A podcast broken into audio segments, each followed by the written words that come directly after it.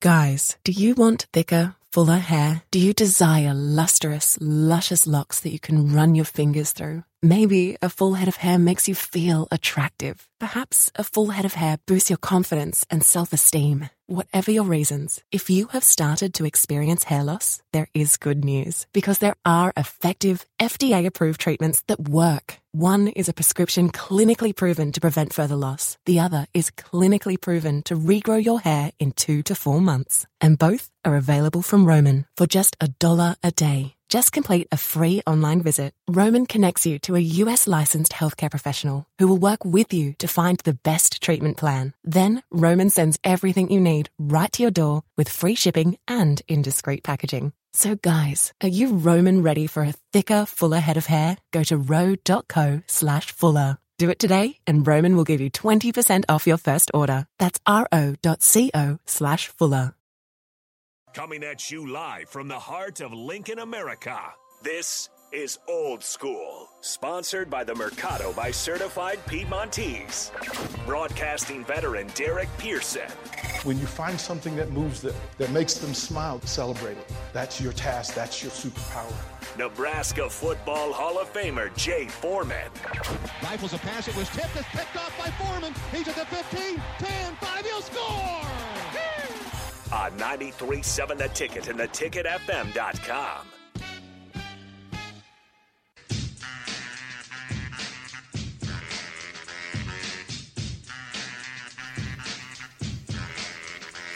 Welcome, everybody. Thanks for joining us. Greatly appreciate you hanging out with us on a Wednesday. Every now and then we get these special Wednesdays where the first hour of old school, we get a special guest. And then we'll go through and we'll have another special guest in the 5 o'clock hour. We'll do that. Jay Foreman's going to call in here in a bit, and we'll add him to the conversation. But we're live at Tanner's Bar and Grill, 30th and Yankee Hill. We'll be here till 6 o'clock. Uh, today's food specials, the the Boogamania, uh, the eight ninety nine half pound burger with fries, five dollar twenty ounce Blue Moon drafts. Uh, we do want to thank you for your, in advance for your contribution to the show. Four two four six four five six eight five. Starter Heyman text line, Honda Lincoln Hotline. Uh, the Starter Heyman live video stream, Facebook, YouTube, Twitch, and Twitter live, so you can see what's going. Greatly appreciated. Old School sponsored by the Mercado, certified Piedmontese, at 84th and Havelock. But let's bring in our special guest for these Wednesdays. Let's bring in Husker Online Sean Callahan. Sean, what's happening? Loving man? these Wednesdays, DP. This is good stuff, and you, you know I, I appreciate you coming in and offering yourself to it because not everybody. I mean, look, Jay Foreman's a force of nature. We understand that, right? That every day that Jay comes in, and depending on depending on his his velocity and ferocity, These have been Wednesday sparring fights with Jay Foreman. See, I never see. This is what's funny. I like somebody asked me that, and they said, "Well, how do you deal with it?" We're just sharing opinions and, and, and information. I never take it personal. Oh, I can't- don't Like, yeah. I never like this is the barbershop. Every barbershop. I love Jay. been, right? Every barbershop we've been in, he's got stuff to add. You have stuff to add. I love it when you guys get together and go through your thing. But uh, today, I, I'm sitting here at a bye week trying to figure out what is story number one for the bye week for this Husker football team. Who get healthy um, is probably where you start. We kind of already now know Nick Henrich is out for the season. That was announced by Trev Alberts last night on the radio show in so many words. Um, said that he's a tou- it's a tough injury blow, and Nick will still lead this team if he can't play. Even so, that's a big deal. Um, recruiting is big this week. Uh, Mickey will be out on the road Thursday in Atlanta to see Barry Jackson, and then on Friday he's going out to Arizona. He'll catch up with Bobby Newcombe, former Husker quarterback, who's the head coach of Casteel, who's got a son Nebraska's offered, and then they will swing by Chandler, and there's a quarterback that plays for Chandler. Who would that be? I don't Dylan know. Raiola. Uh, uh, that dude. but they'll stop by some of those places. And then Malachi Coleman um, will make his announcement Saturday at 5 o'clock at Lincoln East High School, and I'll be at, at that as well. So um, recruiting will be big this weekend. They've only practiced twice. You know, there's not they're limited because of the week zero deal. They can't have a full week of practice because you get two bye weeks, and you can only really practice one week over the total of two weeks on these two bye weeks. What is your expectation on the Malachi Coleman situation? I would just I would be really really surprised if he's not committing to Nebraska. He's been to all four home games. Um, he's taken his official. The official went really well. Um, he did not go on any other trips. Um, you did not see him on social media really, you know, making noise for other schools. A lot of times you might see a guy, um, you know, tweet about other teams, other schools. It, it, just feels like it's Nebraska right now, and uh, I could be wrong, but I, I, I just think all the things, all the clues point to the Huskers at this point. What is it about Nebraska currently that exists that makes that an easy decision for Malachi? Mickey Joseph. I think, right? I think that's where you start. Um, the relationship that he has with Malachi and his family. Um, I, I, think it, there's no one that has anything close to that from what I can tell in the recruiting process with him and, and the job that he's done. And he made Malachi a priority the minute he got to Lincoln this past year. Um, so Mickey's where you start, but obviously location, proximity to family. I mean, he's a Lincoln kid. Like that's the big that is a big deal, right? That sometimes in this space, the family is a much bigger deal than the process itself. Like if you're if you're going to go play at like Oregon or even Michigan, it'd be really hard oh, uh, for your family to get to these games. I mean, has anyone looked at what airfare costs these days to travel? It's not cheap. It's really really hard to do, and then the time away um, Oklahoma, you can drive to. That's six hours. I mean, that, that, that would have been doable, or that is doable. And I think they're one of the teams he's considering, and he's he's taken some trips, an unofficial visit there. But um, yeah, the Mickey Joseph factor, the location factor. Um, there, there's a lot of those things I think that just make a lot of sense for Malachi Coleman. Great forward thinking in this thing that when Mickey goes on the road, he has a chance to restamp the brand, right? What is in your mind? What is Mickey's brand here with Nebraska? He has just a presence about himself, an energy that when he walks in somewhere, you know, you, you know Mickey Joseph, and he you know he works the room, and um, we saw it here in this same place in Tanner's Bar in July. Um, he was in here, and so was the head coach, and Scott was pretty reserved, sat back. Mickey was walking around talking to people. I mean, he just has a way about himself in a room um, that creates a presence and, and a, a, personality that creates a presence, all in a good way. Um, you know, I, I, I, don't know if I've ever actually heard anybody say a negative word about Mickey um, with the way he carries himself, and he's very open and honest um, with kids. He wants to help guys. I mean, he, we, we read the tragic story about Xavier Betts this week um, getting arrested for um, a warrant um, for something that happened in Sioux City, and you know Mickey was still communicating. I know with Xavier Betts and trying to and working with this kid even after he had left the program, and they didn't want him to leave the program. So he's got a caring interest for his players too, and he shows that by just his dialogue with them.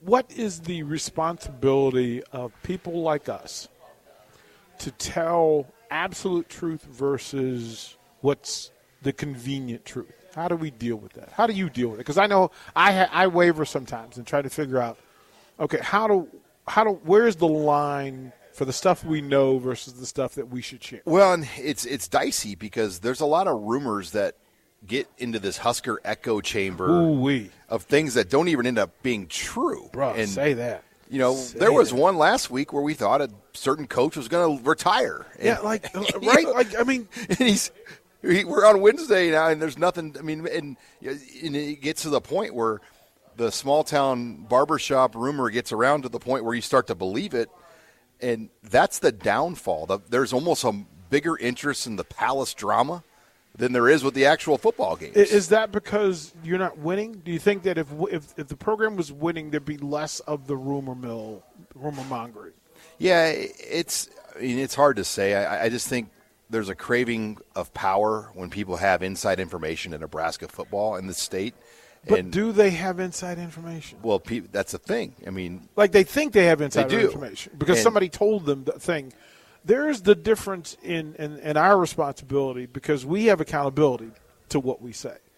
Like if you said something two years ago, somebody will come up and go, "Hey, Sean, I remember when you said this thing two or years you ago." You tweeted it and they screenshot it, right, back. Right. Whereas the people that are often spreading these rumors have zero accountability, and oftentimes, look, they're not credible anyway. Anybody that's not using their name to spread information, I kind of have issue with anyway. Like if you're a Husker account and you simply don't put a, a, a byline on it, I don't have issue with it. How frustrated do you get in having to deal with that, that rumor stuff? It's tough. I mean, there are a lot of bad things that were said about Scott Frost that I don't believe were true at all. And and people wanted us to stamp it as truth. And I go, I'm not going to get involved in this because I, I, I a can't confirm it. B, from what I know, it's not true. And you know, did he?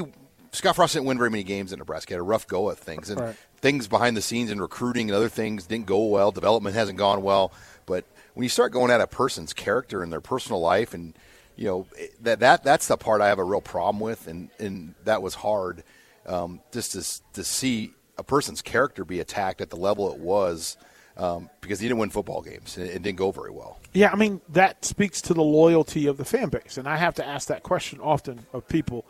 Why would you say that you love Husker football and then work in your own personal time to lower the standard for it? Now, remember, this is a fan base that had a petition in the 70s to fire Tom Osborne.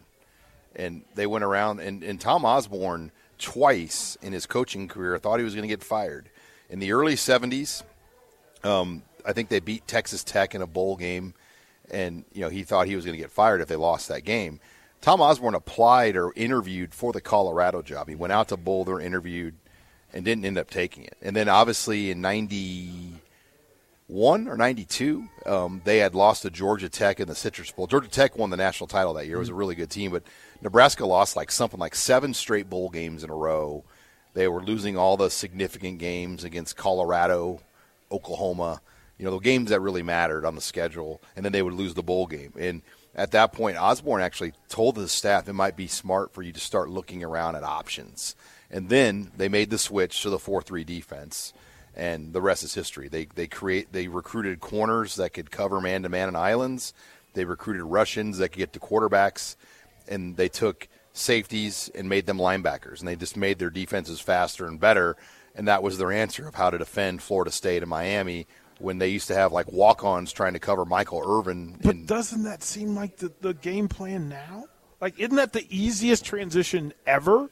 Is to go back to what worked in the simplest of terms because it would work now. the hardest thing now, though, is everybody's got the same wallet.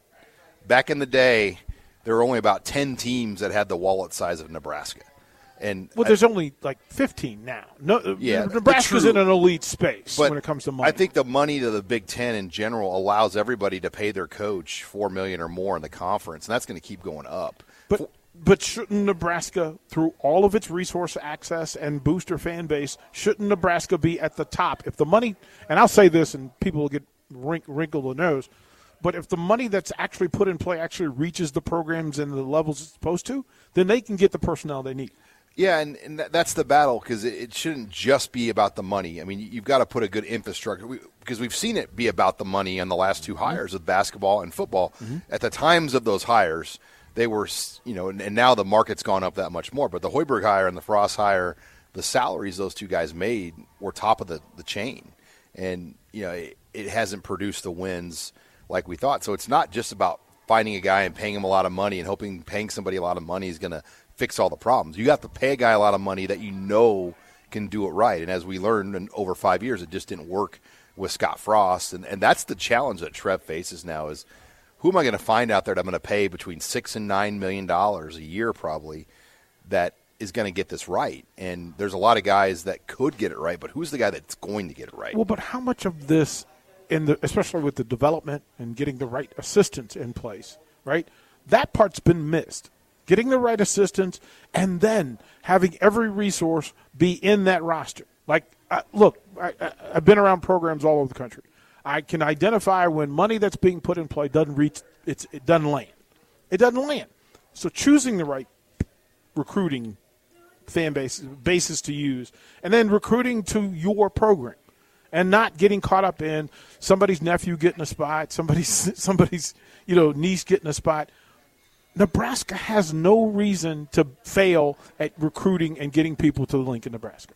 Well, no, and, and the, the key is getting them here. If they get a guy here for an experience, a weekend, a visit, they have a very good chance to land them.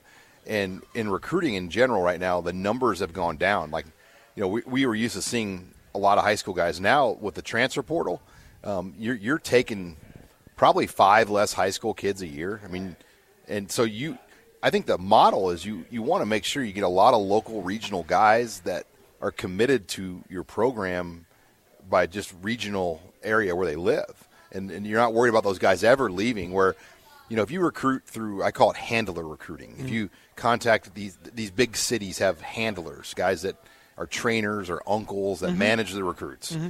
And if you do handler recruiting and you get guys that on paper look good and they work with a handler, you know, a lot of times those guys have zero commitment to your program, and, and we've seen some of those kids come here and they don't work out; they leave. And Do, do you think do you think that handlers don't exist with the local market? They do Because that's those are people that are connected to the program before the young man becomes eligible for the program. handler recruiting though is like where there's a guy in a major market, Miami or Atlanta, and you know he's you deal with this guy, and that guy brings the kids up to your camp and brings them up and here and there. That's that's handler recruiting. Where you know there's a certain guy that you know you'll see like a group of all of a sudden we'll be at a camp and. 20 kids from Chicago come up with some guy, mm-hmm. and, and he's the handler for But there's a way in the Big Ten Conference for those handlers to be handled. Like we can look at Michigan, we can look at Illinois, we can look at those programs that are above Nebraska, and there is a way to handle those players and handlers. and what if they're kids though they they might have some top guys in their group of guys they help mm-hmm. but those are they letting those guys go to Nebraska? And is Nebraska getting the bottom guys of their their but group? th- but we would take the bottom guys if we have some agreement of what they're going to be required to do when they get here. yeah and the well and they have to earn it. And I, I think that's the hardest thing. There was a lot of talented guys like Marcus Fleming. You know he- mm-hmm. he was talented enough to go for 90 yards receiving with basically not ever practicing. Right. And then didn't want to practice the next week for Iowa and sit out the whole week and travel and play and they said you can't do that Well, that's your advanced group. That's the people who are in charge of recruiting who have to do the extra diligence. Listen, find a group of, of high school quarterback coaches and uh, AAU coaches and travel ball baseball coaches and AAU uh, basketball coaches who can tell you the real stuff behind the young person. You can't just fly over and recruit and say I'm disconnected from it, so I didn't know that he and had the challenge is very few people are going to tell you the truth. Like it's hard to find somebody that will do that for you. Like if you're talking, I mean, because all these people have the their in- own interests and they want those kids to go on somewhere too. I've never. I've probably been on, in on a thousand recruiting visits and conversations with either people who were my players or friends of family, that sort of thing, where universities came in and said, DP, sit in on this and then let us know what red flags pop up. And the question is always, do I have your permission to tell you the truth? Like, that's the first thing in the room so that we don't ever deal with, okay, me as a coach, I'm never going to say, you know what, Jake Sorensen's a power five point guard. You know why? Because when he gets there and craps the bed, they're going to go, DP, that's your fault. Like you said this, and I'm responsible for the quarter of a million dollars they assigned to him. The best way for me to get fired as a scout and as a, as a recruiter is to give away several pockets of quarter of a million dollars. Like that's the easy way to do it. We're talking to Sean Callahan, Husker Online. I think it's fascinating because the, the, the perception of recruiting, whether it be football, baseball, basketball, and the major sports, but volleyball has figured it out. You know what's interesting about volleyball recruiting? Um, the girls do not tout their offers. It, it's really under wraps. You know, I, I went to high school with the owners of the Premier Club in Omaha. That's the top club for volleyball in the state right now, one of the top in the country. And I was talking to Michelle Lund, who went to school with me, and she said, "It's not like football. Like when a girl gets an offer, they don't tweet." Blessed to receive an offer from this school or that school. Right. A lot of it's kept under wraps, and, and it's taboo to like share your offers publicly. Now, Britt Prince from Elkhorn South is one of the few. Um, she's a basketball player, but you don't. In general, you don't even see uh, women's basketball recruits share their offers. It, it's a totally different game with football in the men's sports than it is with volleyball and women's basketball. I, I think it's fascinating in that the socioeconomic side of this thing jumps into volleyball. Volleyball is a very elite space to, to, to, to, to play in, be recruited in, to advance in, and then to move along and play in a professional level. But I like the idea that there is a way for this to be done and not sell and co-sign the social media involvement of it. Like that to me is It's all club run. Right, like just have it all in place and go. You know what? We expect access. We expect the opportunities. We expect the the, the, the offers. So then, how we handle it, and then how, what we accept from the players who say, "Look, we can tell a 16, 17 year old kid, you don't need to tell everybody everything. That would be an easy way. And it seems that John Cook has found a, a wonderful vacuum to and work. this in. is a whole nother two hour show, um, but uh, it's the gratification that people want when they get an offer. You know, they they want they want people to like it, and engage it, Mm-hmm. and you know, give them a leg up over the other guy. That hey, I got offered by them, he didn't. I mean, it, it there's so much ego in it. Like, there's so much ego in it. But like I said, I, I find great respect for the fact that John Cook has found a way to to, to find the number ones. Uh, Paul Klemka has, has also done that. That that in an elite program in the sport, he's figured out how to recruit the best players and get them on campus. the problem is Cook has too many of them now. I mean, we're at the point where Akana and Kayla Caffey had to leave, What a what a really tough situation. Should we send him flowers?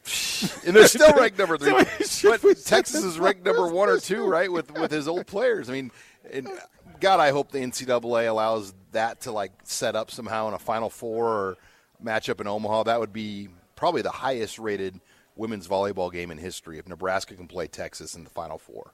Wow. Even more so than them in a rematch against Wisconsin. Um, I think Texas will draw numbers. I mean, they they they have a high rating for volleyball, and I just think, yeah, Nebraska's going to. Their people here, our people here, are going to watch. Have you have what are your thoughts on them playing at PBA for a game or two? Um, they've talked about it. Now the issue is the Kohl Center where Wisconsin played is bigger. So But they could add some standing room around. They could add some. can they though? I, I don't. that's what I'm asking because I don't. I I don't, don't know that so. answer. I don't know that answer. somebody that is listening might chime in on this, but I, if I remember right, when the arena was built, it had to be under sixteen Mm-hmm. in order to qualify for some special tax incentives and other things. Okay. And so the highest crowd we've ever seen at the arena is a men's basketball crowd, and they announced it at like fifteen nine nine seven, and it was when they played Wisconsin on the no sit Sunday game. Mm-hmm. Um, so that arena is capped at like 16. Now the Omaha arena where Creighton plays for basketball um, is capped at like 18 something. Um, What was the number this year? Oma- uh, Nebraska and Creighton. I Did they did they cap eighteen thousand? I don't know if they did. Okay. Um, because they, can figure it was 16. Wisconsin was like 18 something, right? Or did they get they got like, yeah. So we know. I mean, what, what that number? There is a way for that number to be in Nebraska. And I think it'd be interesting. I, I don't think you can play a game outside though. Like that volleyball is light, Yeah. and, and it's windy in Nebraska. Yeah. So I don't I don't know how you could serve a ball with wind. I mean, I just think that would be a like I don't know what team would agree to play Nebraska in a real game where you could have wind elements involved. Playing I just you know this is the fan base, and they're like, "Come on, we want the record. Like we want the record." I I don't know what you would do because it's got to be in Nebraska. I mean, you could go down to Kansas City and play at the Sprint Center, um, you know, somewhere like that, and, and fill it up down. But I- you'd want it to be here Yeah. on our soil. Yeah. Yeah, that kind of makes sense. Sean Callahan, Husker Online, joins us here. We're live at Tanner's Bar and Grill, 30th and Yankee Hill. Uh, we've got a signed Mike Rozier jersey that we're going to give away today. Signed Mike Rozier. And that's what we'll say. Now, here's the deal, right? You got to come down, put your name in the box, and then you got to be here at 6 o'clock. That's, look, no purchase. We- Come in, put your name in the box, be here at 6 o'clock. Now, while you're here, you can watch the Phillies and Padres. You can hang out with uh, Nick's here, Jake's here. Uh, we'll have some other folks come down from the ticket. Just come hang out with us. You got a shot to do this. We'll be here till 6 o'clock. Lots going on here on Old School 93.7 The Ticket.